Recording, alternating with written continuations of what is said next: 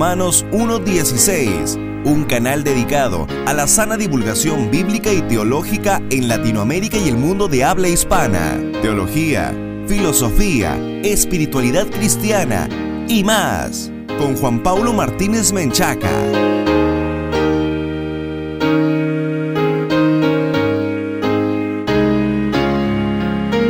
Bienvenidos patrocinadores y amigos a un nuevo programa de Romanos 1.16, el encuentro de divulgación bíblica y teológica para la gloria de Dios. Yo soy Juan Paulo, muchas gracias por conectarse con nosotros.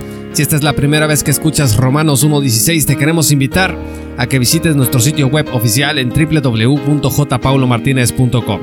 Recuerda que por tiempo limitado al unirte como patrocinador desde un dólar al mes, tendrás acceso a una copia digital, una copia Kindle, de nuestro nuevo libro, Salvos por su sola gracia, así que no dudes en unirte a nuestra gran, gran comunidad. En esta ocasión vamos a iniciar con una pregunta que dice, ¿por qué el Evangelio es considerado un mensaje duro y difícil de creer para muchos cristianos el día de hoy? Fíjense que Evangelio significa buenas noticias. Es extraño, por tanto, que una buena noticia haya sido calificada por una parte de la Iglesia como algo complicado, como algo desafiante y como algo aplastador. Piense, por ejemplo, en la última buena noticia que usted recibió.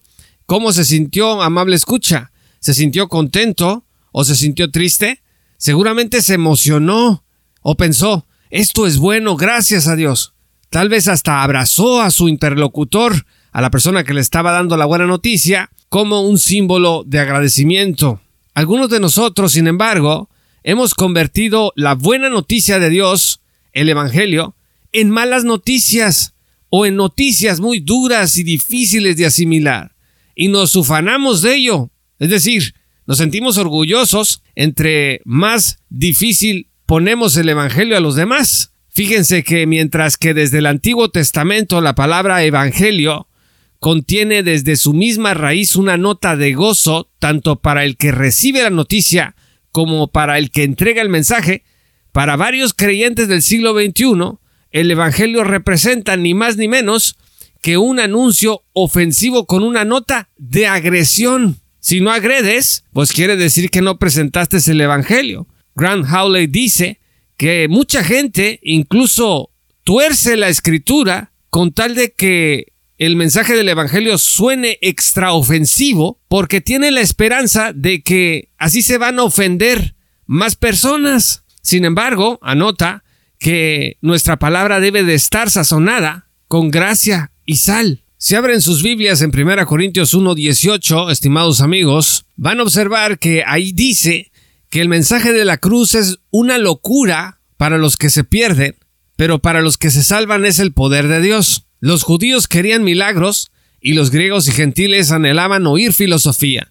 En este escenario, el Evangelio era motivo de tropiezo, dice la Escritura, para los primeros y de locura para los segundos. Así que los corintios gustaban de honrar a los grandes filósofos, pero Pablo traía un mensaje cuyo contenido pues no se ajustaba a sus estándares de erudición, además de que los mensajeros eran gente vulgar y débil ante sus ojos. El apóstol Pablo les decía que Dios había escogido lo débil y lo insensato del mundo para vergüenza de las dinámicas de poder que reinaban entre ellos. En el caso de los judíos, y como lo ilustra Gálatas con enorme fuerza, solían descansar en la ley, intentaban regresar a la ley y proponían una mezcla de ley y gracia para la iglesia, que por supuesto el apóstol jamás aceptó. De manera que si el Evangelio contiene una ofensa, escuche bien, se trata de un golpe al ego humano, a su autosuficiencia, a su autoexaltación y a su presunción espiritual. Es el desbaratamiento de la confianza en uno mismo para alcanzar la verdadera sabiduría y la verdadera salvación que solo obtenemos por medio de la sola fe en Jesús, quien fue crucificado y resucitó al tercer día, según las Escrituras.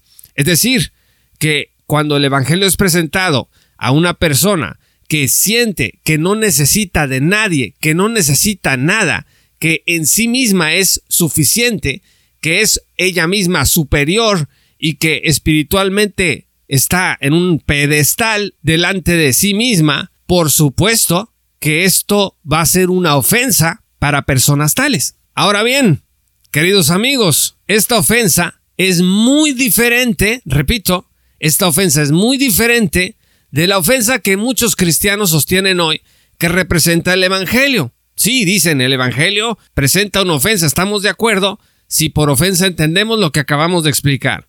Pero de acuerdo con esta tendencia neopuritana de muchos cristianos, la ofensa del Evangelio implica no nada más que le haces ver a una persona cuando le dices que es un pecador y que necesita de la gracia de Dios, esta tendencia dice que además de eso, hay que humillar al pecador haciéndolo sentir abrumado por sus pecados, reo del infierno y servidor del diablo.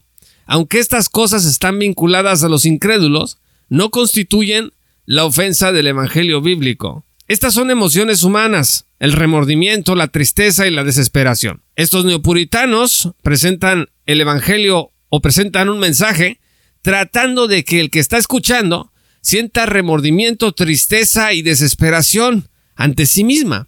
Si esto es el Evangelio, entonces el Evangelio pues no son buenas noticias, ni tampoco los pies de los que anuncian la paz son hermosos. Esto sería más una especie de heraldo de guerra que viene a tu ciudad a avisar que todos serán destruidos por completo. El Evangelio para estas personas es una amenaza que busca llegar a un acuerdo con el pecador a cambio de no aniquilarlo. Tú obedeces a Dios y Dios no te arruinará eternamente. Lamentablemente este es el mensaje que entienden por Evangelio muchos predicadores neopuritanos el día de hoy y cuando ellos se presentan ante una nueva audiencia y les dicen, bueno, pues vamos a evangelizar, vamos a presentar el Evangelio, empiezan a hablar de que Dios quiere destruirlos a todos, de que Dios quiere machacar la vida de todas las personas y que si ellos no se someten en obediencia total a la ley de Dios,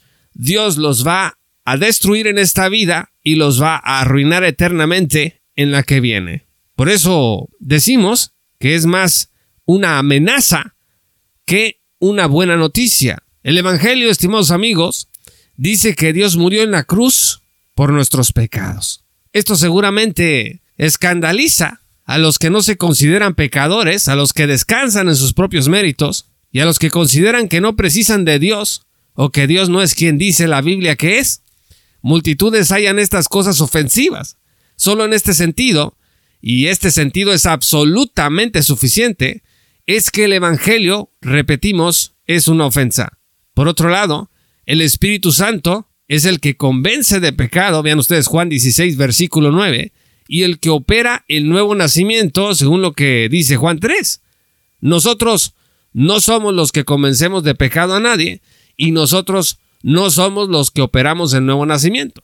Pero si te planteas el Evangelio como una amenaza y te propones humillar, agredir y violentar la conciencia del prójimo, que supuestamente porque de esa manera vas a hacer que sintiéndose mal, que sintiéndose perdido, que sintiendo remordimiento va a venir a Cristo, pues estamos presentando algo que la escritura no dice que son las buenas noticias. En resumen, ¿cuál ha sido la consecuencia de no comprender que el Evangelio no es una amenaza, pues que muchos han cambiado las buenas noticias por un mensaje de juicio y condenación. No soportan solo predicar que para ser salvos hay que creer en Jesús quien murió en la cruz por los pecados y que resucitó al tercer día según las escrituras. Eso piensan ellos, pues no es duro, eso no es difícil, eso no es agresivo, eso no asusta, eso no preocupa a nadie, eso no hace sentir mal a nadie, y entonces eligen añadir al Evangelio otras cosas. No solo debes creer, sino que tienes que sentirte humillado, tienes que sentirte indiciado en tu pecado particular. Alguien te tiene que decir que tu vida es un asco, que eres un hipócrita, que eres un extorsionador, un adúltero y cosas peores. Cuando Pablo predicó en Atenas, llamó a todos al arrepentimiento y apuntó a la resurrección de Jesús. Fíjense lo que dice Hechos 17, versículos 16 al 34. La audiencia del apóstol Pablo debía de cambiar de pensamiento en relación a su cosmovisión pagana para reconocer y confiar en el único Dios verdadero que levantó a Jesús de entre los muertos. Noten ustedes que lo que realmente ofendió a la multitud del aerópago no fue que Pablo hablara contra los ídolos, sino que dijera que Jesús había resucitado. Bastante del origen de esta confusión se debe a que no hemos distinguido correctamente entre la obra de regeneración y el discipulado. Hemos trasladado las duras exigencias de Jesús a sus discípulos a la forma en que en esta dispensación Dios ha establecido para salvarnos, que es por gracia solamente, por medio de fe solamente y en Cristo solamente. Hemos creído que una condición para que Dios nos salve es que nos convirtamos en discípulos primero. Por eso Lewis Perry Schaeffer escribió bastante contra estas ideas de que se necesitaba algo más que la fe en Cristo para que Dios salvara. Decía él que por muy urgente que fuera el cambio necesario en la vida de las personas, no era un requisito para que Dios salvara a una persona, sino algo que, una vez convertido en discípulo, empezaba a transitar en el camino de la santificación. Queridos amigos, el mensaje del Evangelio no es duro, como quisiera el neopuritanismo, sino en todo caso es un mensaje enloquecedor para el mundo.